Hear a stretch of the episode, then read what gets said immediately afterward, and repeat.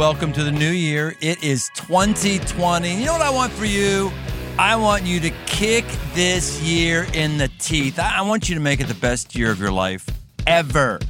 So here's the deal. We took the four most popular New Year's resolutions and we asked you on social media to submit your questions. And now it's time to answer them. I'm Brian Tome, and this is the aggressive life.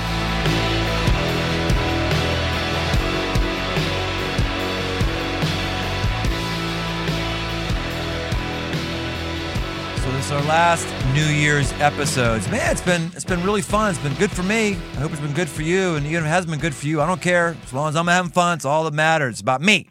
Me. Aggressively having fun for me. So thanks for hanging out with us. I'm back with my friend Windex, and we're running through questions you submitted about starting new ventures. Stuff like pulling the trigger on the startup or finally leaving your job. What do we got today, brother?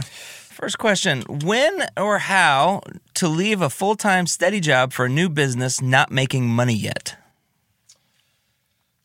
Side hustle. That's a key thing. Side hustle. You want to try things out on the side at night, on the weekend before you move. You should be able to try something that tells you whether or not this is a viable thing or not. When I was at Google, I interact with a lot of Google executives last year, and they let me in on this phrase that they use called pretotyping, not prototyping, pretotyping. Prototyping is let's get the thing what it's going to look like. Pretotype is I can't afford to get the thing to look the way it is. So what can I do that gives me a sense of whether or not it's going to work? Like selling day old sushi. Would that be a viable business?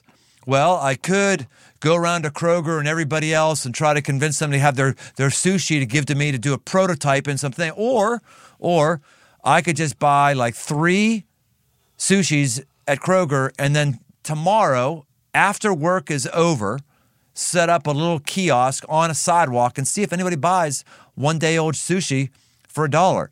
And if that's the case, I've I was I was out, you know, forty dollars what I bought for it and then what was there, but I got knowledge. So uh, don't I'm a big fan. Do not leave your new thing until you've moonlighted the heck out of this new idea, done some prototypes, done some done some side hustles. Once you see that there's a viable concept and you actually have a bit of income, then it's time to make the big jump. Are you trying to sell me some day old sushi right now? I am not trying to do that. No. I, That- could, I could go for some. no, that was actually the example that I could remember from from Google that they had a bunch of different others. Gotcha. But that's and that's one that anybody could try. Sure. We get totally bogged down on prototype. Where do I find a machinist or where do I find this? Right? No, no, no, no. Just test the thing. Test it. How do I determine when to push through it versus when to have the courage to change? First thing I would do is I would look at your history. What is your personal history? If you have a personal history of throwing in the towel too soon, then I would say you need to push through it. This is probably a character thing or this is a this is a personal fortitude thing for you. If you don't have a history of throwing in the towel and you find yourself beating your head against the wall for a long long time whether you you might just have a good old-fashioned failure and time to time to throw in the towel and go on to something else. These things always come down to our personal biography. You've got to know what is your personal biography. What does your biography say about your stick to itiveness, say about your resiliency? That's where you always start these questions because the person who's not resilient, at some point, they got to be resilient and keep going. And the person who is resilient, they just never quit. At some point, you're going to lose and you got to learn to quit. Not everything you start is worth finishing. What's your advice to new college grads embarking on their first real job? Work your noogies off and compromise. We have too many people who think they should have the dream job from day one and think that they should have themselves fulfilled and they shouldn't compromise. No, let me tell you something.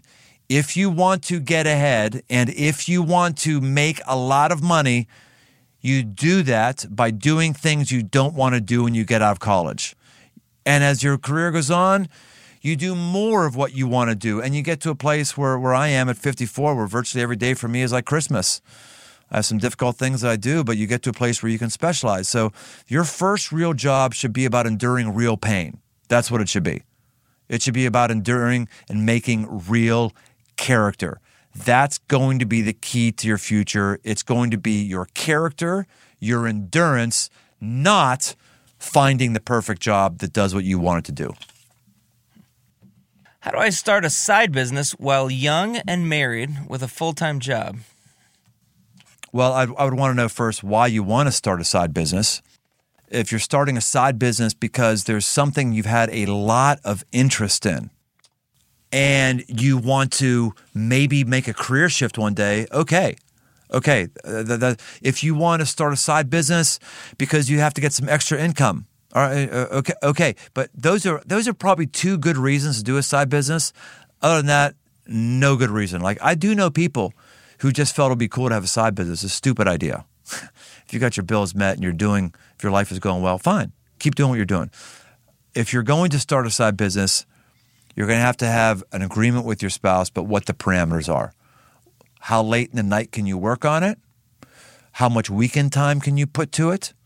Are you going to take a day off from your normal day job and put that on? But you cannot have a real job, a marriage, and start something else unless you have very clear delineation of when you can work on this new thing and when you can't. Have you talked on this podcast about your uh, your invention? My invention, the stanch clamp? Yeah. I have not. T- talk a little bit about that, about that side job, and like th- just just from the sake of the boundaries w- between you and Libby as you were doing that. You had a full time job, you had a, a wife, and Yeah, great one. Yeah, that? so I had a motorcycle part I invented uh, about two years ago. There was a part on BMW BMW motorcycles that were failing. No one's doing anything about it, and I thought, huh, I could do something about this. I'm pretty handy, and I know people in the machining industry, and so I didn't know what I was doing. I spent time on my day off. Spent time on my day off. I spent time at nights researching things. It was fun. It was actually, if it's not fun for you, then it's not a side hustle. It's got to be something that's fun. It was fun researching what the design would look like, uh, putting it on my on my bike. It was fun having a having a page on advrider.com, adventurerider.com, and letting people see the the progress of this. And when it came out, like bam, I had orders. I, I don't know. I made I don't know. I made in the five figures, somewhere in there, in, in the five figures with it, and then it, uh, and then it went away because BMW saw that I was solving a problem they needed to solve, and then my my business pretty went belly up. So, uh, but but that uh, that was a really cool side hustle I had. Um, other side hustles I've had are side businesses or, or speaking places. I do speak to other places. And uh, I've just got to have with Lib and with my place of employment, how often can I do that and what do the parameters look like? And I, I actually think for me, having a side thing is actually healthy for my normal day job.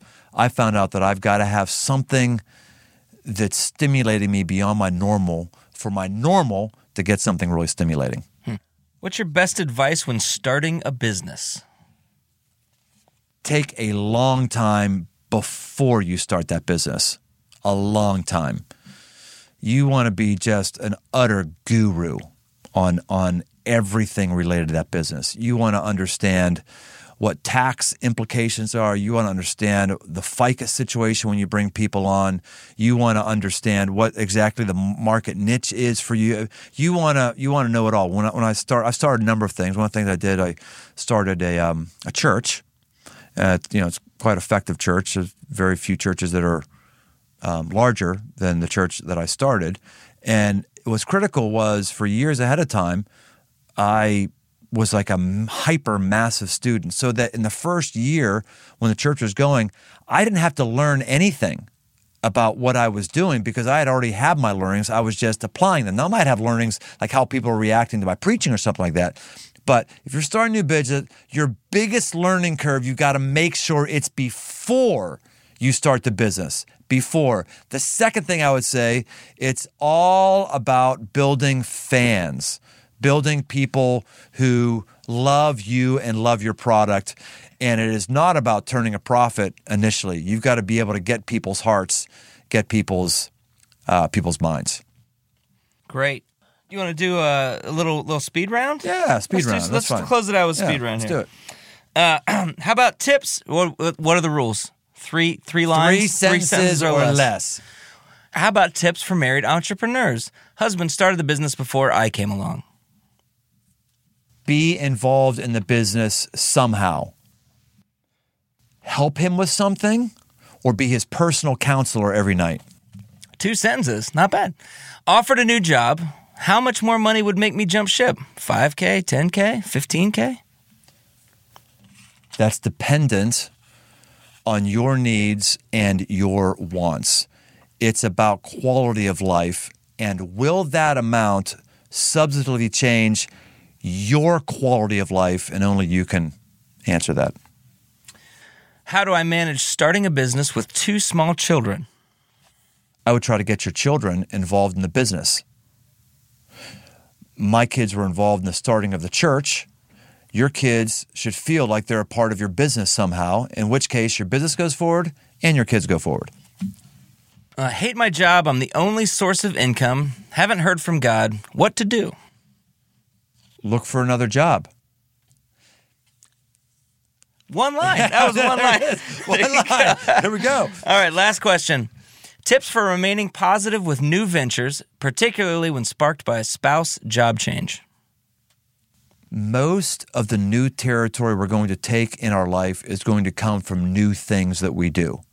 So while this new thing is uncomfortable, it's likely the highest likelihood of being a future blessing. Speaking of ventures, as the everyman question asker guy, I Yes. got a I got a venture. Can I can I talk about it for a second? Uh, uh, no, you can ask a, ask a question about it. what do you think of my new venture? What is your new venture? uh, it's an album called Hymns for Trucks. It's a bunch of rock and roll that uh, everybody should listen to. Uh, okay. Here's, does that have uh, a truck with no hitch on it? no, it? that's coming out later. I just put that out um, for mastering, but that'll come out. All right. Can we, can we have truck with no hitch? Work truck, no hitch. Work truck, no hitch actually is the outro music on this episode. Yeah. All right. you're going to hear it at the end of this episode, and you've got hymns for trucks. How do people find that? CraigDockery.com. Look, don't say I never do anything for you. Look, I just helped your new venture. Man, thanks so much. yeah, okay. Appreciate it. That was really fun. I, I regularly do Q&As on Instagram, so you can follow at briantome to be sure you don't miss the next one. New full-length episodes of The Aggressive Life. We're back on a new day, Tuesdays, starting January 14th. Till then, head over to briantome.com, sign up for the mailing list, and check out more articles, podcasts, and aggressive living. Special thanks. Earlier on, I think we had some band judges for the mu- music, but hey, we're going to do special things for Craig Dockery and Work Truck Without Any Hitch. And I'll see you on January 14th for Series 3 of The Aggressive Life. The Aggressive Life with Brian Tome is a production of Crossroads Church, Cincinnati, Ohio. I took my shift up at Davco just the other day. Old man Hutchins said, son, you got a big load today. You gotta pull that old combine back up yonder way. Best topping that forward if you wanna get paid. So I started with the wrong kind of tool for the wrong kind of job. Stuck like a damn fool, some kind of slob. Looked at that Ford and just knew I got robbed. That combine's still stuck up on old Turtle Creek now.